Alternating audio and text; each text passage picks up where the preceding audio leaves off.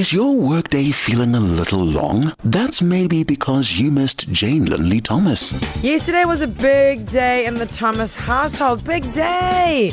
My daughter Lula, who has been battling with a wiggly tooth, and you know those stubborn wiggly teeth? That, like, the back of the root is loose, but the front is so firmly in place. And you get to that stage where it's like, let mommy have one try. Let mommy have one try to get it out, and you try and your fingers nip and slip off the top of the tooth, and she's devastated and it's hectic, and she's walking around with like, it's like, I don't know, it's like protruding through her lip. Not cool. Anyway, yesterday morning in the bath, the tooth comes out by itself. Yay! Much jubilation! Also, great timing because all Thomas children, all three Thomas children, went to the dentist yesterday. So it was quite a, a dental day. Needless to say, it was a long day. And uh, I woke up this morning and uh, Lula came through and she said, Mom, I think the tooth fairy has forgotten about me. Panic at the disco. Why would the tooth fairy forget about her? Hey, hey, why would she? Why would she? so I ran downstairs because I'm panicked. I mean, where's the tooth fairy at? What's the plan here? the tooth fairy always writes a handwritten note, always with a special message, and there's always money attached to the note, obviously, so it's not upstairs. It's not anywhere to be found upstairs, so there's obviously got to be another plan in the Tooth Fairy's layout, rollout for Lula Thomas Operation Tooth Losing. Where did we find the money? We found the money in the courtyard. Our tooth fairy had thrown the money into the courtyard with the note. Oh, so I called. I said, Lula, look, there's money outside. It was 10 Rand, but because of inflation, it's gone up to 20. she looks at me and she says, The paper looks like yours from your desk. I said, It's a universal paper. It's just a white block. Everybody's got white blocks of paper on their desk. Come on.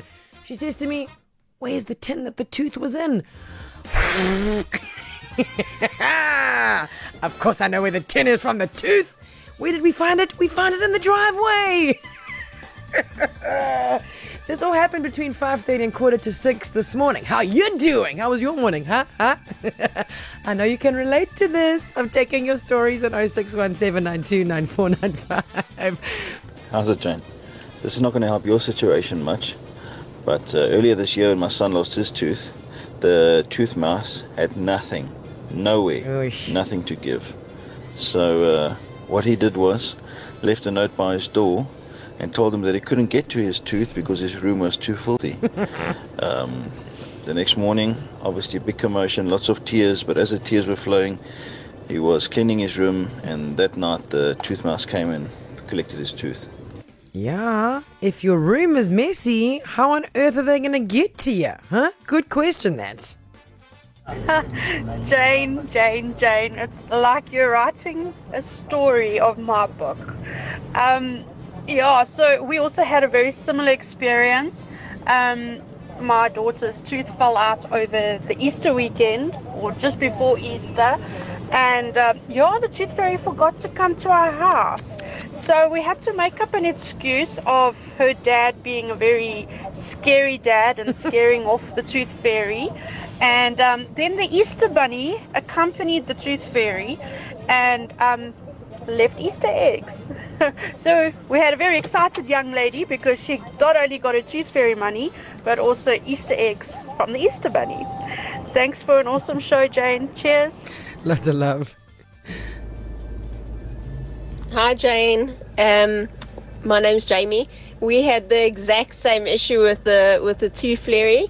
Um, my daughter lost her tooth and she put it in her little tooth drawer next to her bed and the next morning she opened the drawer and um, the tooth was still there. She came through. She was so upset um, that the tooth fairy had forgotten her. Um, so she was talking to her granny in the lounge, and I went to go and check. And um, lo and behold, uh, the tooth fairy had put money underneath her pillow. Ah. So I had to call her to come check under her pillow. I said, No, look, she had slipped it under your pillow. She obviously just forgot to take the tooth. Um, so we'll just keep this tooth and we can stick it in your baby book. Um, so she was very happy at least that um, she mm. still got her money for her tooth, even though um, the tooth fairy didn't take her tooth. so nice to know that, you know, as parents, ish, we belong to a community. Thank you for your beautiful stories this afternoon. Shorten your workday. Listen to Jane Linley Thomas on East Coast Radio. Weekday afternoons from 12 to 3 p.m.